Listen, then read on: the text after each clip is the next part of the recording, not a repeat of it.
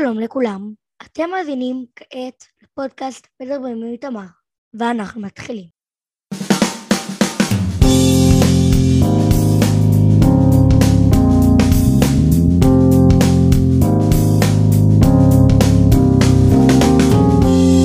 היום אנחנו עומדים לראיין את הקומיקאי, השחקן, סטנדאפיסט, המדבב והמוזיקאי אבי גרייניק. אבי גרייניק עשה פרויקטים רבים למבוגרים וילדים. הוא שיחק בבית הכלבים, פלטפוס, תנוחי, העולם מצחיק, אליפים ועוד הרבה.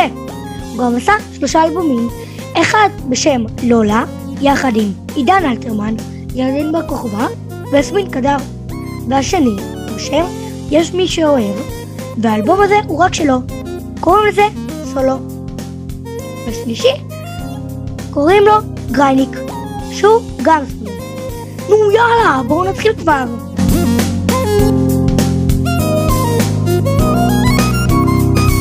אז שלום לאבי גרייניק. שלום איתמר, מה שלומך? מצוין. אני, בס... אני בסדר, אז אה, ארגנתי פה כמה שאלות. אה, גם חברים אה, אמרו... יאללה, לך על זה. וגם אספתי כמה משלי. טוב מאוד. זה שאתה משתף פעולה עם החברים שלך נגדי, זה עוד יעלה לך ביוקר. אז השאלה הראשונה היא, ממה התחלת? אני התחלתי אה, במועדון, אה, שהיה מועדון של סטנדאפ ומופעי נונסנס, מופעי בידור, שאז קראנו להם נונסנס. עידן ואני התחלנו בפיצריה, שבערב אה, הוסבה לאולם הופעות. זה היה בשנת 92, כשההורים שלכם היו צעירים. אה, ושם בעצם התחלנו לעשות חיקויים של ירקות, ועברה שמועה מפה לאוזן שיש אה, צמד אה, שמופיע במקום שמוכרים בו פיצה וצ'יפס, וככה לאט לאט, המקום שהכיל אז 70 אנשים, בהתחלה באו ארבעה אנשים, ואחר כך באו 150, זאת אומרת ש-80 אנשים נשארו בחוץ מרוב שהיה ביקוש. וככה בעצם פשטה השמועה מפה לאוזן בתל אביב, אני רוצה להזכיר שזה היה לפני עידן הרשתות החברתיות, אז השמועה הייתה רק מפה לאוזן, ועם הזמן אה, התעניינה בנו התקשורת, וראיינו אותנו, וגם קיבלנו תוכנית בטלוויזיה החינוכית של אז בשם פלטפוס, וככה לאט לאט צברנו קהל.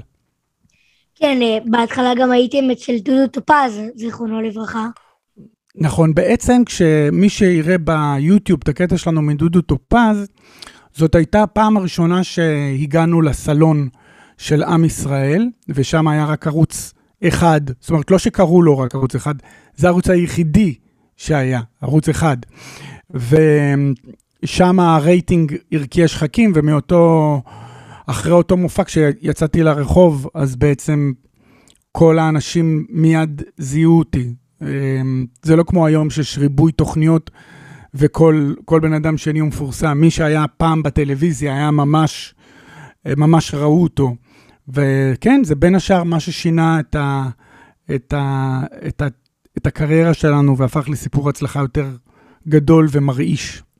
כן, ולגבי גם זה שהיה פעם ערוץ אחד, כיום אתה יכול להיות אה, כביכול בכמה מקומות, כאילו גם נגיד בהצגה, אבל גם בשידורים לא חיים.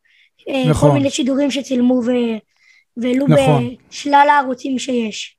כבר, כבר קורה לכל אומן שעושה טלוויזיה, שלפעמים התוכנית שלו מתחרה בעצמו, זאת אומרת, הוא מתחרה בעצמו בתוכנית שלו שמשודרת במקביל. זאת מציאות שפעם לא הייתי חושב שהיא הגיונית, אבל היום היא מציאות. כן, אז איך אתה מגדיר את עצמך מבחינה מקצועית? אני מגדיר את עצמי כאומן יוצר, אומן במה יוצר, וה... שהוא גם מבצע ולא רק יוצר, אבל ה... ה...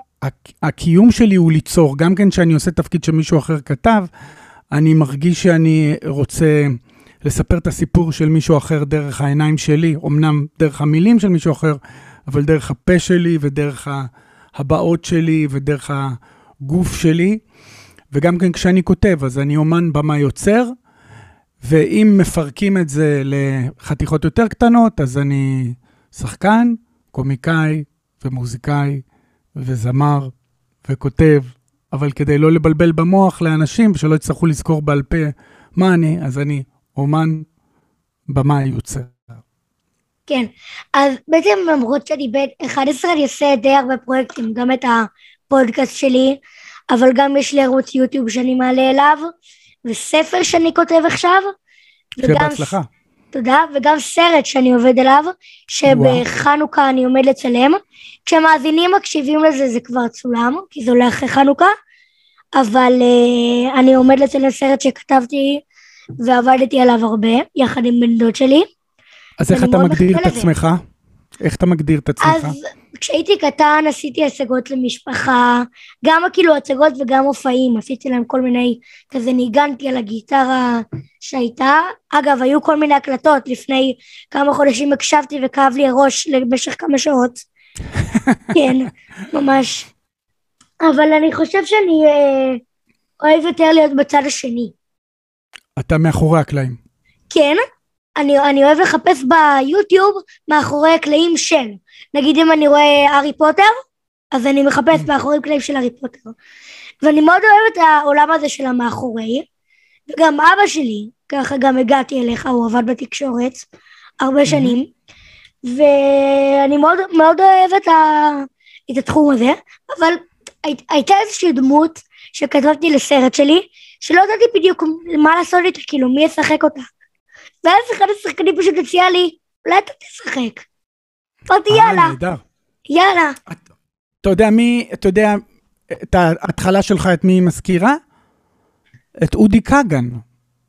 כן? משיח, כן, משיח נכתב לא, לא כדי שאודי כגן יבצע אותו, אבל לפני שהם צילמו את הפרק הראשון, הם לא בדיוק אה, החליטו איזה שחקן ישחק את זה, והוא אמר, ואז הבמאית שעבדה איתו שאלה, למה שאתה לא תשחק את זה?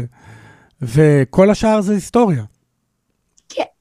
אז איך לא צחקת בכל המערכונים שעשית? קודם כל, לפעמים צחקתי. כן, אבל בין אם זה עם עידן ובין כל המערכונים. תראה, ההופעות שלי עם עידן על הבמה, אה, מותר מדי פעם להישבר ולצחוק. הקהל גם די אוהב את זה שהקומיקאי אה, שבר את הדמות ויצא ממנה. ולגבי טלוויזיה, אם זה קורה ב... במידה וזה לא מוגזם, אז זה חינני. אה, הרבה מהדברים שעשיתי שקשורים לקומדיה הם דברים שעשינו עליהם חזרות בטלוויזיה, או שלמדתי אותם בעל פה, ולכן אה, אולי כדי לזכור את מה שאני אומר, הייתי מרוכז במה שאני אומר, ולא הייתי מספיק משוחרר כדי לצחוק מזה, גם אם זה היה מצחיק, אז אולי זה יצא לטובה שהייתי מרוכז בטקסט ולא בכמה זה מצחיק.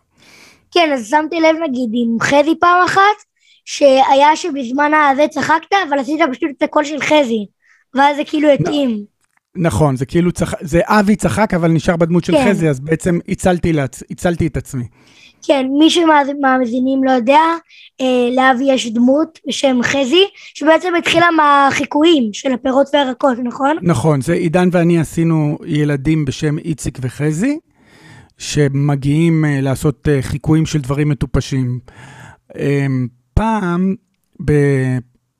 פעם, בשנות ה-90, במאה הקודמת, אה, מה שראו בעיקר בטלוויזיה בתוכניות בידור זה חיקוי של פוליטיקאים וסלבריטאים. את הפוליטיקאים והסלבריטאים של פעם. ואנחנו, הדור הצעיר, קצת נמאס לנו מחיקויים של פוליטיקאים וסלבריטאים, אז קצת עשינו סאטירה וקצת לגלגנו על זה, באופן שבו בכוונה חיכינו דברים מטומטמים, כמו ירקות ופירות, או שמות של סרטים, או, ו, או חיקוי של חפצים. לדוגמה, אני זוכר שפעם עשינו חיקוי של משרוקית. או משהו כזה, אני לא זוכר. המאזינים לא רואים, אבל uh, הוא עשה בזמן השריקות כאלה פרצופים... אה, uh, למה הם לא רואים? אה, כי לא, רק שומעים. לא, זה בלי. הם זה רק 아, שומעים, אוקיי. זה בספוטיפיי וזה. אה, אוקיי, יצאתי מטומטם, אבל גם זה מצחיק. כן. אמ, אז בעצם כן, אז בעצם... בעצם מי, ש, מי שחשב שאנחנו באמת מטומטמים, היה דביל בעצמו, ומי שהבין שאנחנו בכוונה עושים משהו חדש ואחר, מאוד מאוד צחק מזה. אז אה, כן, זה, אלה היו הדמויות שלנו. בין השאר. כן, אז אני, אני מאוד מאוד צחקתי מחזי, מאוד. האבא שלי פעם אחת היינו כיף. באיזה נסיעה באוטובוס, הוא הראה לי את זה ואני התפקדתי שם מצחוק. נגיד. גם עם הממתקים וגם עם הבוא הנה מיד, זה מאוד כן. הצחיק אותי. איך קוראים לזה, נו? אה, איתמר, איך קוראים לזה? רציתי לאמור, איך קוראים לזה, נו? שכח, אה, נזכרתי, אה, איך קוראים לזה שכח? אה, איתמר, בתופים, במחולות. איך הגעת. למקצנה הזאת? למקסנה, וואו, גדול אתה. אני הגעתי למקצנה הזאת כי אני חכם, אני לא דביל, אני הגעתי למקצנות אה, מאוד טובות. איך קוראים לזה, כן, וזהו. פעם ראשונה שאני מפקה מצחוק ככה בזמן הפודקאסט. אה, בסדר גמור. אז איך כותבים מערכון? אה, שאלה נהדרת. יש אה, אה, שתי דרכים שעולות בדעתי. אחד, זה אם יש כותב שהוא ממש אה, יכול לדמיין את זה, ויש לו כישרון כתיבה מן הסתם, אז הוא יכול ממש לכתוב ולחלק את הטקסטים בין הדמויות. הדרך השנייה היא ב- בעבודה, בתהליך העבודה, בחזרות, לאלתר, וברגע שהאלתור מניב משהו ששווה לקבע אותו, אז כותבים אותו על נייר או על מחשב. עידן ואני הרבה פעמים לא היינו צריכים בכלל לכתוב, כי האלתורים הולידו דברים שהאוזן זכרה, כמו שיר. המערכונים היו כמו שיר, הם לא נשמעו כמו שיר, אבל כמו שזוכרים שיר, אז אה, אם אני אמרתי לעידן, אה, אה, בוא נדבר אליי יפה, ועידן אמר לי, לא, אני צוחק אותך, זה היה בחברות. אז, אז, אז אנחנו, אז בעצם האלתור כבר לימד אותנו בעל פה, זכרנו שאני כועס עליו, וזכרנו שזה הולך בחברות. אז לא היינו צריכים לכתוב את זה על נייר, כי הדבר הבא הוביל לדבר הבא ולדבר לדבר הבא, ואז יכולנו לשחזר את זה. ואז אם היינו רוצים לצלם את זה לטלוויזיה, אז היינו כותבים את זה, כדי שהבמאי ידע מתי להפנות את המצלמה למי. אבל הרבה מהעבודה שלנו על המערכונים, ניצלנו את האוזן המוזיקלית שלנו, שזכרה איך זה אמור להישמע, וזאת הייתה הדרך שלנו לכתוב. כן, כי גם יש דברים שאי אפשר לכתוב על דף ישר, יש דברים שפשוט זוכרים במוח, נגיד אה, חברות, אי אפשר בדיוק לכתוב את זה על דף. אפשר, אפשר לכתוב חבר, ואז לעשות 18 ו"ים, חברות. אה, לא, אבל לא בטוח שכולם יבינו. ברור, ברור, אבל זה לא, זה, לא, זה לא מה ששינה לנו אז, מה ששינה לנו אז זה, זה להיות מאוד אה, טבעיים וברורים, והשליפות שלנו בחדר חזרות, לפני שפגשנו קהל, השליפות שלנו אה, נהפכו לטקסט, ו, ומה שהיה חזק התקבע. אה, ושוב, יש את הדרך של כותב או כותבת שכותבים את המערכון על דף ונותנים אותו לביצוע. אז סליחה על השאלה הזאת, אבל אתה חושב שאתה אה, ועידן הייתם מתחרים של אה, אסי וגורי? אנחנו היינו לפני אסי וגורי. בעצם אסי וגורי היו הצעירים מאיתנו שקצת בש, בשלבים הראשונים גדלו עלינו והתפתחו ונעשו לא פחות גדולים מאיתנו. אבל uh, הם בעצם מאוד הושפעו מאיתנו, אנחנו היינו הגיבורים שלהם בהתחלה. אנחנו היינו הראשונים שהצליחו ממה שנקרא דומינו גרוס. והחבורה הזאת, uh, uh, בין השאר הלכה על דרך שאנחנו סללנו, ופיתחה את הדרך בעצמה ומצאה את הכיוון שלה בעצמה. כל החבורה של אסי וגורי ואדיר, ו... ואחר כך יובל סם, מלא אנשים, אילן פלד, מלא מלא אנשים טובים שהגיעו אחרינו, אבל אנחנו היינו, ביחד עם חבורת פלטפוס, אנחנו היינו הראשונים שסללנו את הכביש הזה, שנקרא הנונסנס של דומינו גרוס. כן, אז נגיד אה, במערכון של הדואר, אז כן. אה, אה, מה כתבתם נגיד כשהם יוצאים? כאילו, יש להם פאות והם מוזרים? Uh, הפאות הגיעו אחר כך. המחשבה הייתה שאתה נכנס למקום כמו דואר, שזה המקום הכי רגיל והכי משעמם בעולם, אבל יקרו ב- ב- בדואר דברים דפוקים, אפשר להגיד, כן? שה, שהדבר, העובד הראשי בדואר, המנהל של הדואר, לא מוכן לשמוע אותך מדבר רגיל, הוא מוכן להקשיב לך רק אם תשיר. אז הוא כן. בעצם, עידן מתחיל לשיר את מה שהוא רוצה. ואז לא מספיק שזה, זה היה רעיון שלא מספיק שזה כל כך מוזר, יצוצו מבעד לקופסאות כל מיני אנשים שיעשו הד מוזיקלי, כמו במחזמר של מה שקורה. ואחר כך הם גם משתלטים על הסצנה ומתחילים להעלות רעיונות של עצמם תוך כדי שהם שרים מה קורה בדואר. אה, זה לקחת דבר, העיקרון הוא לקחת דבר סופר משעמם ולהפוך אותו לשמח, מטופש ולא צפוי. כן, אז זה, זה נראה לי המערכון הראשון שראיתי אצלכם, כאילו שלכם, ובעצם mm-hmm. זה היה בז, בז, בתוך ה, זה שהתארחתם באחד במה צוחקות, אתה ועידן, ובעצם כן, ניסית ראית... לחפש את זה, כן. אתה ראית גרסה מאוד מאוחרת של זה, זה במקור היה בפלטפוס בשנות כן. התשעים. כן, אז, אז, אז זהו, אני נכנסתי לחפש את זה לראות, ובאמת ראיתי את המערכון המלא וממש התפוצצתי מצחוק, כן, כי כן, אני. אני, אני, אני, זה הצחיק אותי בטירוף. אה, קודם כל, תודה רבה. ובאמת, אה, אה, עידן ואני עד הקורונה הופענו עם מופע שנקרא ילדים סורגים 2. ובהופעות שלנו כל הזמן אנשים ביקשו שנעשה את זה, ואז עשינו חתיכה קטנה, וה, והקהל שר את התפקיד של, ה, של הדמויות מהדואר. זה היה מאוד מאוד כיף. אז איך זה לעבוד גם עם צעירים מהתחום? גם באליפים וגם בבית הכלבים? סדרה מאוד אהובה עליי אגב. תודה, תודה רבה. אמ, אני חושב שכשקומיקאי בגילי עובד עם צעירים, זה, זה מאוד מסמ... זה, זה עושה מאוד טוב לאנשים בגילי שעובדים עם צעירים, כי זה בעצם להכיר דור שהוא כבר לא אתה, אתה כבר מבוגר מהם, הם חושבים אחרת, הם צוחקים מדברים אחרים, ואתה מקבל הזדמנות לצחוק מאותם דברים שמצחיקים אותם, ואולי להצחיק אותם בדברים שהם לא חשבו שהם יצחקו מהם, ונוצר איזה שילוב בין דורי, בין, בין הדור שלי לשלהם, שגורם לי להרגיש שאני רלוונטי, ש, שהצעיר, שאני לא מיותר בשביל הצעירים, וזה גורם לי להרבה כיף ועונג ושמחה. אז דוד שלי מאוד אוהב את המערכון של פלטפוס על הדואר, בעיקר כי זה משלב הומור ומוזיקה. האם זה סוג של מערכונים שאהוב עליך במיוחד? הוא, הוא כאילו חושב... מסר, הוא מסר את זה. אה, הוא שואל כן, את זה. כן. אה, אני מאוד, בכלל, כל חבורת פלטפוס מאוד אהבה את השילוב של אה, מוזיקה והומור. אה, והיו לנו גם את, ה... את האנשים שיודעים לעשות את זה. כולם שרו, רובנו ניגענו. אני מוזיקאי, אז גם יכולתי בעת הצורך אה, לעשות את זה בצורה מאוד מקצועית.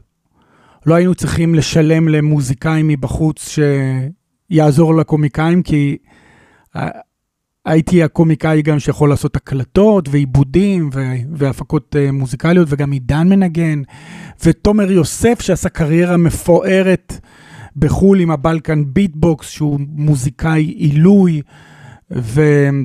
ובאופן uh, טבעי, המוזיקה הייתה עוד דרך להצחיק. אז, אז uh, בהחלט, התשובה היא, אנחנו מאוד אהבנו את זה, ו... זה היה גם, זאת הייתה חוזקה שלנו שלא היססנו להשתמש בה. כי בעצם גם כאילו מערכונים חלקים בלי מוזיקה זה מאוד מצחיק, אבל כשמשולב בזה גם מוזיקה וגם זה עוד יותר וזה גם עוד יותר מצחיק. לגמרי. זה עושה עוד דבר, בתוך תוכנית טלוויזיה שיש בה מערכונים רגילים, ופתאום מגיע קטע מוזיקלי מצחיק, זה שינוי מאוד מרענן, ואז שחוזרים לעשות קטע לא מוזיקלי, הוא, הוא עוד פעם רענן, הקטע הלא מוזיקלי, כי היה משהו ש, שיצר את השינוי הזה, אז השינויי שפות האלה, זה משהו שאני מאוד מאוד אהבתי בזמנו היום כבר, היום כבר פחות עושים את זה בטלוויזיה, ממש אה, מערכונים מוזיקליים, אבל בזמנו אני מאוד מאוד אהבתי את זה. אז איך מחליטים כשכותבים מערכון לשלב בו מוזיקה, או שזה פשוט יוצא? כאילו, זה גם שאלה שלו. מחליטים, איך מחליטים על זה? יש, איתמר, יש uh, תמיד הבדל בין המה לאיך. זאת אומרת, אני אסביר. המה זה על מה המערכון. Uh, למשל, uh, במערכון הדואר, מה? המה הוא בן אדם נכנס לדואר ונתקל ב, בדבר לא שגרתי, בדבר במובן של דואר, ונתקל באופן שירות לא שגרתי. על זה המערכון. האיך הוא במוזיקה. אה, ולכן התשובה שלי היא, אה, איך עושים את זה? הייתה שאלה, איך עושים את זה? לא, איך מחליטים? כאילו... איך מחליטים? איך, איך מחליטים כשכותבים מערכון, בזמן שכותבים אותו? איך מחליטים לשלב, או שזה פשוט יוצא? משלבים כשהאיך, שזה מוזיקה, משרת את המה. אה, זה היה הרבה יותר טוב לעשות את, ה, את, ה, את המערכון של הדואר אה, בעזרת סגנון של מוזיקה, שהמוזיקה הייתה הסגנון, הדבר המסוגנן, האיך. אותו דבר, אם יש מערכון, בוא נניח על, אה, על שוד בנק, אוקיי? אז עושים מערכון על שוד בנק, הוא לא מוזיקלי, הוא, אין בו מוזיקה, אבל פתאום בא שוטר ותופס את השודד, וה, ואתה רוצה לשאול את עצמך, איך זה יהיה מצחיק כשהשודד יתחנן לשוטר שישחרר אותו. אז בבקשה, בבקשה, תשחרר אותי, או שפתאום תיכנס מוזיקה מרגשת, והוא יספר את כל הדברים הנוראים שקרו לו במוזיקה. זה יהיה הכי מצחיק לספר על דברים נוראים במוזיקה. אז פתאום יכול להיכנס רעיון כזה. ומה שיכול להיות עוד יותר מצחיק זאת אם תהיה מוזיקה קצבית כזאת, כיפית. קצבית, מסיבה, פתאום מסיבה של שודד שאומר, כן. שחרר אותי בחיית אבוק, אני בימה בבית קשה. כן, לא יודע מה, סתם, אני כן. ממציא. האם יוצא לך לראות מערכונים ישנים של פלטפוס ולחשוב מה עדיין מצחיק ומה התיישן? שלושת השאלות האחרונות של דוד שלי. חמוד. איך קוראים לו לדוד שלך? גיא. גיא שר. תותח. גיא שר תותח. אה, אני כל כמה שנים אה, הולך למערכונים של פלטפוס, שנמצאים ביוטיוב באיכות נוראית, אבל מה לעשות? מאוד נוראית. כן, אני מתנצל מראש. אה, והרבה פעמים מה שמצחיק אותי, זה מערכונים שאני מגלה אותם שפעם חשבתי שהם אה, אבל היום הם קוראים אותי מצחוק. אמ, ואני יכול לראות אה, מערכון אה, של אה, תומר ותומר, תומש ותומר יוסף מפעם, שמדברים בג'יבריש, ואני פתאום נקרע מזה. וזה נותן לי, וזה גורם לי גם להיזכר באיך זה, איך זה היה, איך זה נוצר מאחורי הקלעים. אז כן, יש מערכונים שמצחיקים אותי.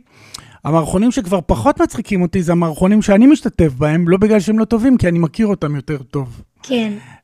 אבל uh, אני בהחלט uh, חוזר למערכונים שונים. דרך אגב, לא רק בפלטפוס, גם של הדור שהגיע אחרינו, מדומינו, אני יכול לראות מערכון ישן של אסי וגורי ולהיקרע ממנו. Uh, דברים ישנים שכן, לפעמים עדיין מצחיקים אותי. כן, אז לגבי תומש, זה, זה די מצחיק, כי נגיד, אבא שלי גם גדל אליו בפלטפוס, ועכשיו mm-hmm. אח שלי רואה אותו בצוות הסלע. אה, כאילו. כן, זה, זה אומר שאנחנו בעלי מקצוע טובים, שעדיין, למרות שאנחנו בני 50, אה, יש לנו סחורה טובה לספק, ואנחנו עדיין רלוונטיים, עדיין... אתה עוד לא. עוד טיפה. יכול להיות שזה ישודר, אני כבר אחרי. כן, כשזה ישודר זה אחרי. עוד 12 ימים. עשיתי תחקיר, אני... תחקיר. אתה תחקירן מצוין, ורציתי אה, להגיד ל... ל... למאזינים שמאזינים, למאזינים שמאזינים עכשיו לפודקאסט, שתודה על זה שאמרתם בלב שלכם מזל טוב. לא בטוח. לאלה שכן. לאלה שכן. אז כמה פעמים עוצרים אותך ברחוב? תלוי באיזה תקופה, בשנים האחרונות עוד פעם הרבה בגלל בית הכלבים, אה, ותמיד עוצרים אותי ברחוב אנשים שאומרים לי, בואנה, גדלנו עליך. חלקם לא שמים לב שהם בגילי ואומרים גדלנו עליך, אז יש פה איזו סתירה, אבל זאת כבר בעיה שלהם. אמ, אבל אני בן אדם שעוצרים אותו ברחוב. לשמחתי, לא כמו את שלמה ארצי. כן. Uh, לא מציקים לי, אבל עוצרים לי כדי להחמיא לי ולהזכיר לי. לפעמים גם אנשים מזכירים לי מערכונים שאני לא זוכר. אני שואל אותם, אתם בטוחים שזה אני? ואז אומרים לי, כן, כן, ואז נותנים לי איזה פרט מזהה מהמערכון, mm. ואני אומר, וואלה, זה אני. שכחתי מזה. יש פעמים שעוצרים אותך ברחוב ואז מסתבר שזה לא אתה? ברור. קרה? ברור, איזה שאלה. פעם מישהו עצר אותי ואמר לי, תמסור דש לאסי, שהוא חושב שאני גורי. ברור. כאילו, והרבה אז... פעמים קוראים לי עידן. אז יש כאילו, נגיד, ילדים שעוצרים אותך בגלל בית הכלבים, אבל לפני כמה שנים זה היה בגלל אליפים, נכון? כן, בגלל, כן, נכון, בגלל הדמות שעשיתי באליפים, כן. אה, לשמחתי, ה,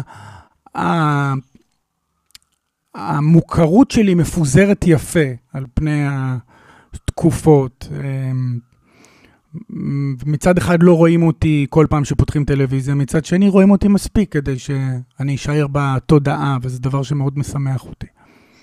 אז אה, איך עולות לך בראש הדמויות בזמן אה, מערכונים? אני מאמין שדמויות אתה לא ממציא. אני מאמין שהדמויות נמצאות בך, ואתה צריך רק לקלף משהו כדי שהם יצאו נכון החוצה. וכמות הדמויות היא לא בלתי נגמרת. אני מאמין שלכל קומיקאי יש מספר דמויות, אנחנו לא מדברים על סרט, כן? אנחנו לא מדברים על, אנחנו מדברים על דמויות של קומיקאי, לא מדברים על דמויות של שחקן, שתמיד אפשר לעבוד על הדמות ויש במאי, ולזה אין הגבלה.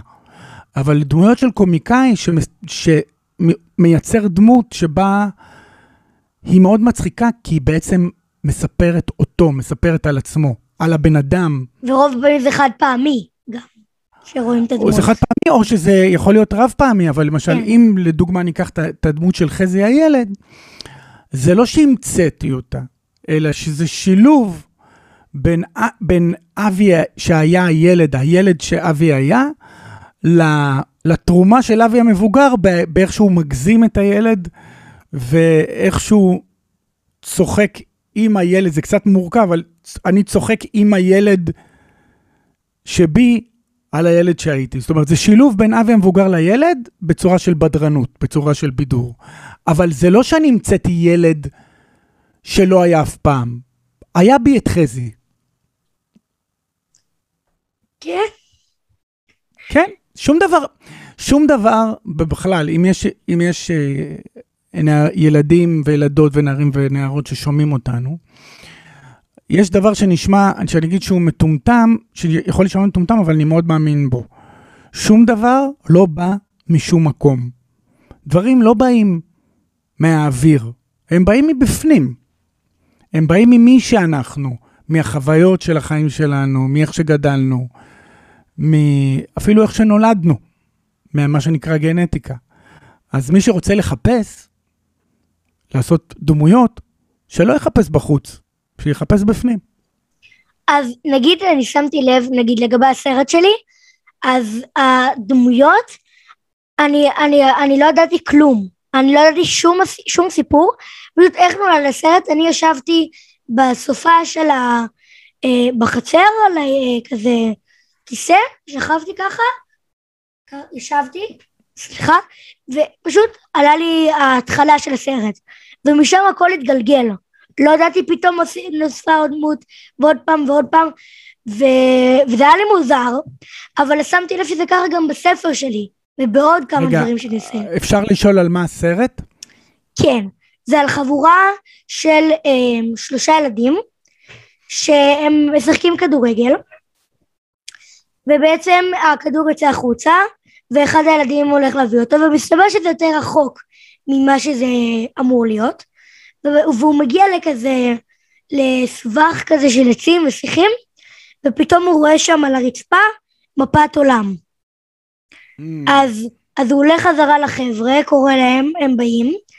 אה, יש איזשהו פתק שכתוב אם קופצים אל תוך המפה פתאום מגלים יש מנהרה ואם אל הקצה תגיעו סוד גדול תגלו והם אה, מחליטים שהם יותר חכמים מזה והם מרימים את התמונה ויש מין מדרגות כאלה הם יורדים למטה ומשם הכל מתחיל להסתבך מה שכן אני אוסיף אה, מצטרפת אליהם גם אחות של אחת הדמויות בשם רוני אוקיי. לאחות אז, אז, אז אני רוצה לשאול אותך משהו על הסרט, ברשותך. על הסרט עם קשר אליך. מה אתה חושב, אתה אמרת שאתה שמת ככה, אתה הדגמת לי שהנחת את הראש אחורה, אולי אפילו עצמת עיניים, ופתאום בא לך הרעיון. נכון למה אתה חושב שזה דווקא הרעיון הזה? בגלל שמה שהיה לי בראש זה בדיוק הפתיחה של הסרט. לא, אבל בדיוק. למה? איך זה קשור לאיתמר? למה, למה הרעיון הזה בא לאיתמר אה. ולא למשה? בגלל שלפני ש... שחשבתי על זה, בדיוק שיחקתי כדורגל עם האחים שלי בחצר של הבניין שלי. ודמיינתי את הסצנה הראשונה של הסרט קורית באותו המקום. אוקיי, אז, אה, קודם כל. אתה משחק כדורגל ויש שם כדורגל, אתה רואה כבר אנחנו מחברים. ודבר נוסף, מה זה, מה זה, מה זה בשבילך, איפה זה מצא אותך בחיים, הרצון להרפתקה ומפה וסקרנות, ואתה ילד כזה? לא בדיוק, אבל אני כן אוהב לקרוא ספרים כאלה. נגיד, זאת אומרת כן. שהדמיון שלך מגורה מדברים נכון, כאלה. נגיד הארי פוטר, זה בחזרה לעתיד, והרפתקאות זאת אריה, ומשחקי בילוש וכל מיני כל מיני כאלה, שאלה ספרים שמאוד מעניין אותי, נגיד גם רוני ותום של גיורא חביצר שכבר התראיין. כן, זאת אומרת, אבל, אבל זה בעצם נורא נורא הגיוני שלא היה לך רעיון לסרט על, אה, על זה שאתה עובד בחברת חשמל.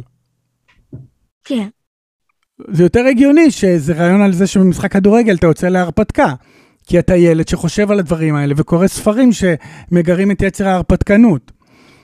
כן, בעצם אני לא בדיוק כמו כל נגיד הילדים בשבוע שלי, אני לא בדיוק אה, משחק כל היום על המחשב או יוצא לשחק כדורגל. מדי פעם אני משחק כדורגל ככה, אבל אני יותר אוהב לקרוא ולעבוד על הפרויקטים שלי, כי זה עולם שמאוד מעניין אותי, מאוד. י- יופי, אתה בעצם... אה, ב- לרוב במקום לצרוך תוכן ממסך, אתה בעצם מייצר אותו בתוך המסך של המוח שלך. בדיוק. יפה מאוד. יפה מאוד. אז איך אתה לומד טקסטים? או, שאלה נהדרת. אמ, אני מנסה, כשאני לומד טקסטים, להשתמ... יש לי אוזן מאוד טובה. ואני מנסה לומר אותם באופן שהאוזן שלי תקלוט אותם. וביחד עם זאת גם להבין את ההיגיון במה שאני אומר. כי בעצם, כששחקן אומר טקסט, הוא לא אומר רק אותיות שמצטרפות למילים שמצטרפות למשפט. הוא מתכוון למשהו, כן?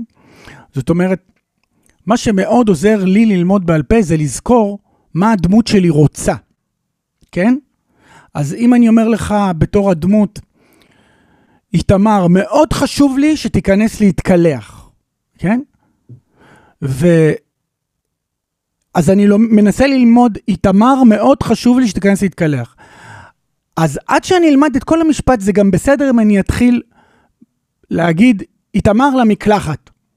אפילו שזה לא בול המשפט. העיקר שאני זוכר מה רציתי. בשכבה הראשונה, איתמר מקלחת, אוקיי? אני זוכר שזה מה שאני רוצה, שאתה תיכנס להתקלח. ואז אני עובר על זה שוב ומתקן. איתמר, מאוד חשוב לי שתיכנס למקלחת. אז אני זוכר שיש יותר מילים, אז האוזן המוזיקלית זוכרת שזה יותר ארוך, אוקיי? כן. אז זה שילוב של מה אני רוצה, מה הדמות רוצה הכוונה, והאורך של המשפט לפי המוזיקה, ואז לאט לאט זה מסתדר, זה נבנה. כן. ומאוד אז- מאוד כן. צריך ללמוד בעל פה, מאוד כדאי לו ללמוד בעל פה תוך כדי הליכה מהירה בחוץ. כן? מאוד עוזר. מאוד עוזר. הנה טיפים למי שרוצה להיות שחקן. אני מכיר כמה מהמאזינים שלי, כאילו חברים קרובים וזה שרוצים להיות שחקנים. אז הנה טיפים. כן, קחו את זה החוצה. קחו את זה החוצה. כן, וגם גם חלק מהשחקנים של הסרט מאזינים, אז תקשיבו. עוד דבר נהדר ללמוד בעל פה, עוד דרך נהדרת ללמוד בעל פה, כי יש, יש איזו בדידות בללמוד לבד בעל פה, זה להיפגש עם השחקנים שמשחקים, וללמוד בעל פה ביחד, ולעזור אחד לשני. וגם כמו אבל- בימינו לעשות פגישות זום איתם, ולעשות איתם? חזרות. למשל. מצוין. כן, אז זה מה שאנחנו עושים. מדי פעם אנחנו עושים כל מיני חזרות, ועכשיו שלחתי להם את התסריט, והם יצ- אה, יתחילו לחזור על הטקסטים. מצוין, שיהיה בהצלחה עם זה. תודה. אז איך זה לעבוד עם כלבים בסדרה? אוקיי. אמ, לשחקן, בדרך כלל, לשחקנים יש אתגר, בלי קשר לכלבים, כן? שבהם, ה- שבו השחקן או השחקנית, אנחנו הרבה פעמים צריכים להמתין לסצנה שלנו. כי יש עיכוב בסדר הסצנות, או שמה מה שנקרא הופכים צד, הופכים צד זה אומר שהם צילמו אותי מצד אחד, עכשיו המצלמה עוברת לצד השני, זה אומר שכל התאורה עוברת לצד השני. אז אתה הולך הצידה וממתין שהאנשים הטכניים יסיימו את העבודה שלהם, כן? שלא לדבר על זה שאתה מצלם שלוש סצנות, ואז אתה מחכה עוד שבע סצנות של מישהו אחר כדי לצלם עוד שלוש סצנות. אז יש המון המון המתנה, וצריך לשמור על ריכוז אה, ונחת רוח וסבלנות. ולמה אני מספר לכם את זה בהקשר של הכלבים? כי לעבוד עם כלבים זה לזכור שיש לך עוד להמתין. כי הכלבים זקוקים להבנה מה נדרש מהם. אז לעבוד עם כלבים זה עוד סבלנות ועוד זמן לתת למאלף צ'אנס אה, לעזור לכלב לעשות את מה שמצופה ממנו, וגם כן מאוד מאוד לא פשוט לכלבים ולמאלף, כי הצלם יכול לבוא ולהגיד, אה, אני צריך ש... שהוא ינבח, אבל שלושה סנטימטר שמאלה מאיפשהו. עכשיו, זה נורא נורא קשה למאלף להזיז את הכלב, הוא צריך להזיז אותו פיזית, ואז לתת לו שוב את הפקודה, והכלב לא מבין למה המאלף נגע בו ולמה הוא הזיז אותו. אז בעצם, איך זה לעבוד עם כלבים? ממתינים טיפה יותר, יש יותר המתנה, אבל זה מרתק, כי כלבים זה משהו שמאוד משמח אותי. ומטעין אותי בהמון אנרגיה, אז אני לא מתרוקן מרוב לחכות, אני מתמלא, כי זה משמח אותי, זה לא כמו להמתין כדי שמישהו אחר כבר יסיים ואתה סוף סוף תוכל לעשות את הסצנות שלך ואז ללכת הביתה. אתה ממתין על הסט ורואה את העבודה עם הכלבים, וזה משמח וממלא אותי בשמחה. כן, אז נגיד בהפסקות אתה מלטף אותם וכאלה? עדיף שלא, משום שהכלבים צריכים להישאר מאוד, אמ, איך אני אגיד את זה, מתוכנתים. כי כלב שבא לעבוד, הוא כלב שהוא צריך לציית לכל פקודה של המאלף. עכשיו, הכלבים האלה, המאולפים, זה לא אומר שהם רק רובוטים. כשהם נמצאים במקום שלהם, אצל הבעלים שלהם, או ב- ב- בבית שלהם, הם גם עושים כיף, אבל כשהם עושים כיף, אז מרשים להם לעשות כיף, הם לא מאולפים באותו רגע, לא אומרים להם, אה, תעשה כיף, אבל בלי, בלי לנבוח או בלי לקשקש בזנב. כשהם מצלמים הכלבים, אז אומרים להם, שט, לא לנבוח, לא לקפוץ. עכשיו, אם אתה משחק איתם, אתה מפרק להם את האילוף של הצילום. אז בעצם מבקשים מאיתנו לא להלהיב אותם, לא לשמח אותם, כי אז נורא קשה להחזיר אותם למצב של האילוף. אז לצערי הרב לא ליטפתי אותם מספיק, ולא שיחקתי איתם כמו שהייתי רוצה. רק בסוף ימי צילום, נכון? רק בסוף ימי צילום אפשר, כן, לתת להם חטיף, לגרד להם בבטן, כן. כן, אז אני מאוד ממליץ אה, למאזינים ללכת ולראות את הסדרה בית הכלבים, סדרה מאוד מאוד מאוד מצחיקה, ואני מאוד מאוד. נהניתי ממנה. מאוד. אני מסכים איתך. מסכים איתך עם כל מילה. אז את מי, מי היה מודל ההערצה שלך? Mm, שאלה נהדרת. בתור אה, קומיקאי או בתור מוזיקאי? גם וגם. אה, מודל ההערצה שלי כקומיקאי היו לי לא מעט. אה, זאב רווח, בשכונות שאני גדלתי, זאב רווחה היה מאוד פופולרי. ומוני וברבא שהתחילו בזהו זה, בתור צעירים, ושייקה אופיר ששיחק בשוטר אזולאי. אלה היו האנשים שגדלתי עליהם, על הקומדיה שלהם. ובתור מוזיקאי, אמ, זה התחיל בילדות שלי באנשים כמו צביקה פיק, וכשטיפה יותר התבגרתי, התחלתי לאהוב אה, מתי כספי, שלמה גרוניך, יוני רכטר, אה, זמרות כמו גלי עטרי, אה, מאוד מגוון. יש לך משהו לשאול אותי? קודם כל, אם לא שמת לב, אני שאלתי אותך. כן. אבל כן. קודם כל, בן כמה אתה? אני בן 11 עוד כמה ימים. אה, שיהיה, שיהיה מזל טוב. כן, אני רוצה לשאול אותך שאלה שמאוד מאוד מעניינת אותי לגבי הדור שלך. אמ, האם אתה חושב שבעוד 30-40 שנה, אנשים, זאת אומרת, אתם בני ה-30 ובני ה-40, תצאו לראות הופעות, או שתצרכו את כל התרבות שלכם ממסכים? אני לא בטוח. כי לדעתי כן יהיה בעתיד את כל ללכת להצגות, אבל לדעתי היא, הטכנולוגיה יותר אה, תתפתח, וממש הצגות אה, בעצם יוכלו אפילו לראות מהבית, נגיד על הולוגרמות ודברים כאלה. יכול להיות, אה, אבל איך אני אדע שאתה צוחק? אני אשמע אותך? גם יכול להיות. זה יכול, זה יכול, יכול להיות פתרון טכנולוגי מאוד מעניין, אבל לדעתי בשביל כל החוויה הזאת גם יש, יש גם חוויה בללכת לתיאטרון. ובין, יש הבדל בין להיות בתיאטרון לבין לשבת פשוט מול המסך ולבעוט.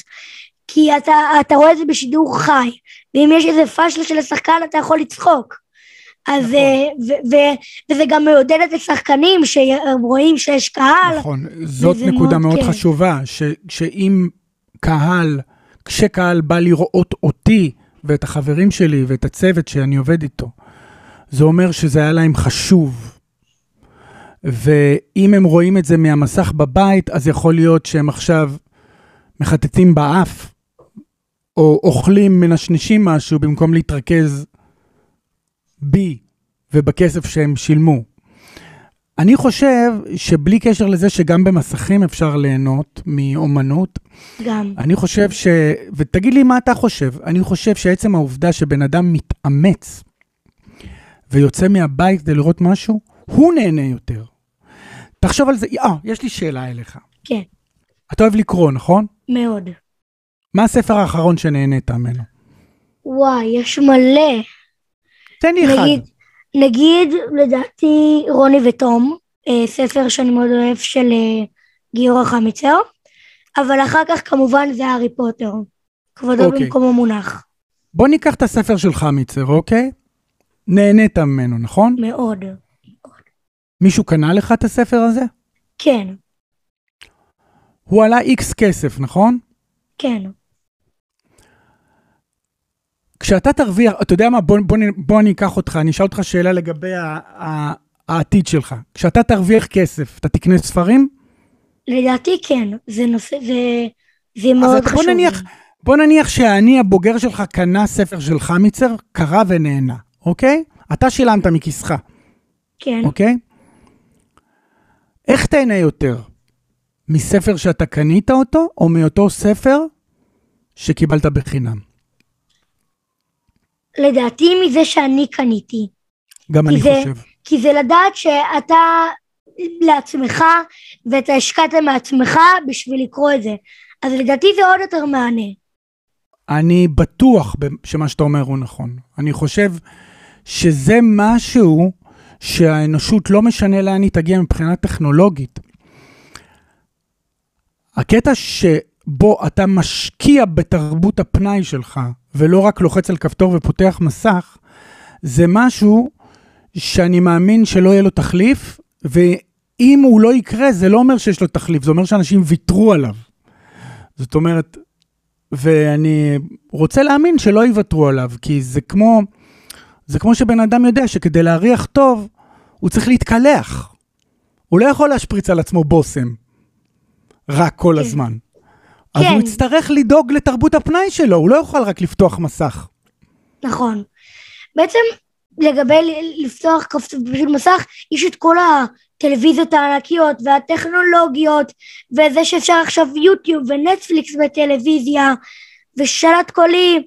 לי יש אה, טלוויזיה שהולכת איתנו עשר שנים, וזה לא שאנחנו במחסור, זה לא שאנחנו אני יודע, במחסור. זה פשוט עושה לך את העבודה. זה פשוט זה מה שאנחנו צריכים, ואני לא מבין למה. צריך להשתדרג אם יש כבר משהו שעושה את העבודה כמו שצריך כמעט באותו הדבר.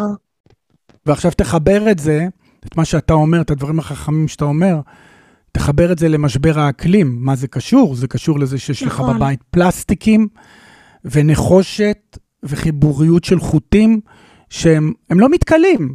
הם לא מתכלים, ואם אתה זורק טלוויזיה, אתה זורק טלוויזיה לאוזון. נכון, אם אתה זורק, אם אתה זורק פשוט את הטלוויזיה ומחליף לטלוויזיה חדשה, מה, מה, מה יהיה הסוף של הטלוויזיה uh, שאתה מחליף? כי בעצם אם אתה תקנה טלוויזיה חדשה, מה אתה תעשה עם הטלוויזיה השנה? אבל אם לא תקנה אז- עוד אחת, זה חיסכון במשאבים. הסוף של הטלוויזיה יהיה שהיא תחיה הרבה אחרינו. כן, אה, הפלסטיק שלה יחיה הרבה אחרינו, וזאת בעיה. נכון, בעיה מאוד חמורה. Um, תגיד, אתה יכול לעשות רגע בואנה מיד? חלום בטח, שלי. אתה מוכן? חלום? שלי, כן. כן, חמוד אתה. אני טיפה מתרחק מהמיקרופון, כי זאת הולכת להיות נכון. צעקה, אוקיי? בואנה מיד! חלום שלי. חמוד אתה. אז מי שלא יודע, אה, כולם לא יודעים, אף אחד לא יודע. אה, פגשתי את אה, אבי בהופעה של סנדרסון, וכאילו כשעברת בקהל, אז כזה כולם היו יו אבי גרייניק, יו אבי גרייניק, יו אבי גרייניק. ובסוף ההופעה, כשהיו את כל ההצטלמות וזה, אז אה, ממש רציתי להצטלם איתך, וגם בן דוד שלי אמר, נוני, סליחה על זה, אבל אז אחרי התמונה שעשית גם איתו, הוא שאל אותי, מי זה? כן. זה, זה קורה, אתה, אתה, צריך, זה קורה. אתה, צריך לה, אתה צריך להבין ש, שלא כל ילד בגילך קיבל מהאחים הגדולים שלו או מההורים שלו בירושה את האהבה לקומדיה של גרייניק ואלתרמן וילדים סורגים ו, ופלטפוס. ילדים בגילך לא אמורים להכיר את מה שאתה מכיר. אמ, אז נעלב מזה. ומה שחשוב זה שילדים שכן מכירים אותי, הם יודעים למה הם מכירים אותי, להבדיל מלמשל, יודעים איך קוראים לי, אבל שואלים אותי, תגיד, אתה מפורסם, לא? יכול להיות שגם כאלה שואלים, אה יואו, אתה ההוא בזה! ההוא מהאלה, כן.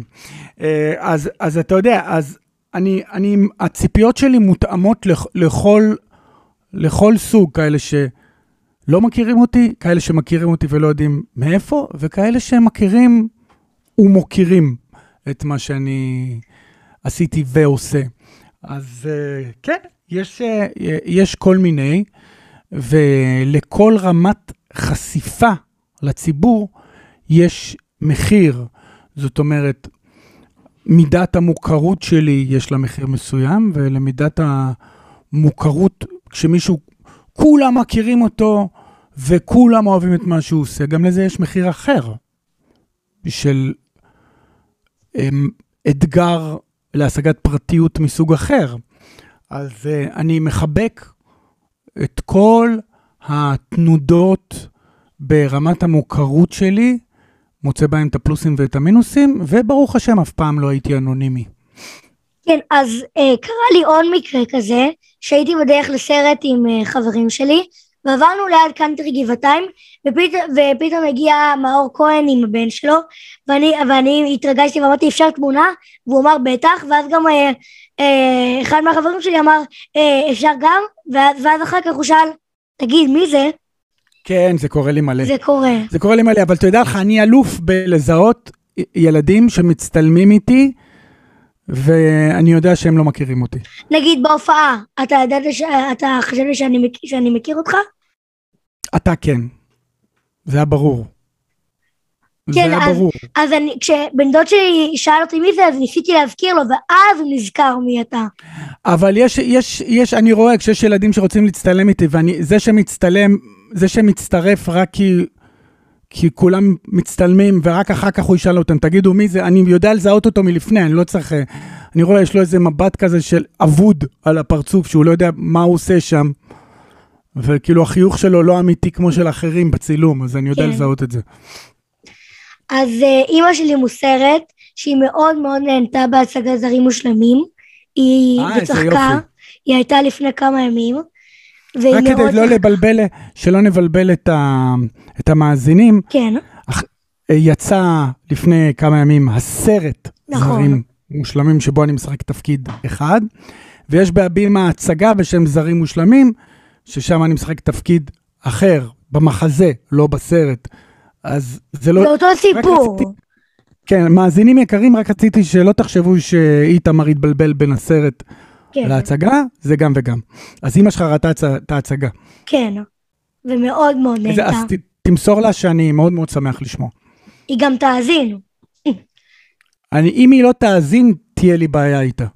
בכל זאת, היא אימא שלך. אז אה, נראה לי תהיה שמחה, תגיד, תגיד ליעל רותם שר. בטח. מה- רגע, עוד פעם מה השם? יעל רותם שר. יעל רותם שר. קודם כל, אני מו- מודה לך שאת מאזינה לפודקאסט של איתמר. יחד עם זאת, אם לא היית מאזינה, הייתי חושב שיש לך בעיות בתור אימא. אז אני מאוד שמח שאת מאזינה. ברור, היא תומכת מאוד בכל העניין אני של בטוח, אתה הפודקאסט. נראה ילד ש- אתה נראה ילד שתומכים בו, שמחבקים אותו ושאוהבים אותו. מאוד. אי אפשר לטעות בדברים כאלה. אבי, תודה רבה. תודה רבה רבה. העונג היה כולו שלי, איתמר, ותודה רבה לכל החברים שלך ולקרובים שלך שתרמו את השאלות המהממות שלהם, והיה לי ממש כיף לדבר איתך. גם לי. להתראות בהמשך. ביי אבי! אמ, אוקיי, אז עכשיו אנחנו עוברים לפינת החלומות. היום בפינת החלומות תתארח נינה. בואו נקשיב לחלום שלה. שלום, קוראים לי נינה, וחלמתי חלום. החלום הוא שהיה לי סטודיו בתל אביב לצילום אה, תמונות סטילס לבת מצוות ולתמונות משפחתיות ול newborn, לקטנטנים, לכל דבר. ושבאמת היה לי כזה מין מקום משלי, ושבאמת הייתי מצליח, כאילו הצלחתי, ושבא איזה מישהו ורצה ממש כאילו שאני אעשה לו את התמונות, ואז פתאום הוא כזה ממש לא אהב שום תמונה שעשיתי, למרות שכאילו הבאתי לו את כל ה... כאלה דברים ששמים ואת כל הרקעים וערכתי לו את זה גם במחשב והוא ממש לא אהב את זה.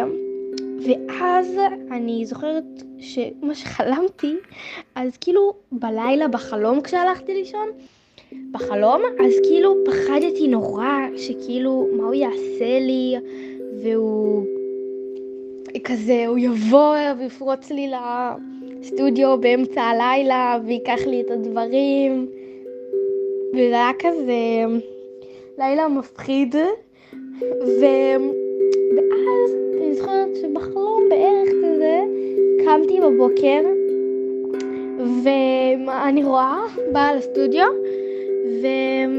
ואני רואה שהכל בסדר ושלא קרה כלום.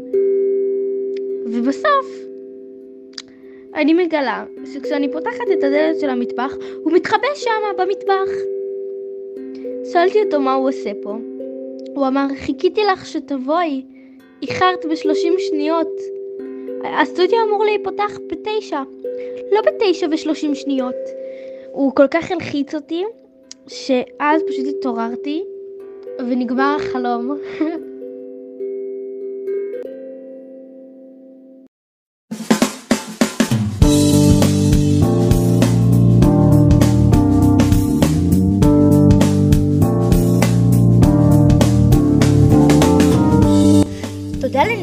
שהשתתפה בפרק הזה בפינת החלומות. וגם תודה רבה רבה רבה לאבי גרייניק, שהשתתף בפודקאסט. אבי, זה ממש לא מובן מאליו, תודה רבה, היה לי ממש ממש כיף איתך. אמ, וגם אתם מוזמנים ללכת לעקוב אחרי האינסטגרם של הפודקאסט, איתמר פודקאסט באנגלית. אמ, וגם אתם, כל פעם אני מפרסם שם על כל מיני אנשים שאני עומד לראיין, ואז אתם יכולים לכתוב לי שאלות ואני אשאל אותם. אמ, וגם אתם אה, יכולים לשלוח לשם הקלטה של חלום שלכם, יחד עם איך קוראים לכם, ואז תוכלו להשתתף בפינת החלומות באחד הפרקים. אז אני מאוד אה, מקווה שנהנתם, ואנחנו נתראה בפרק הבא עם רועי שגב.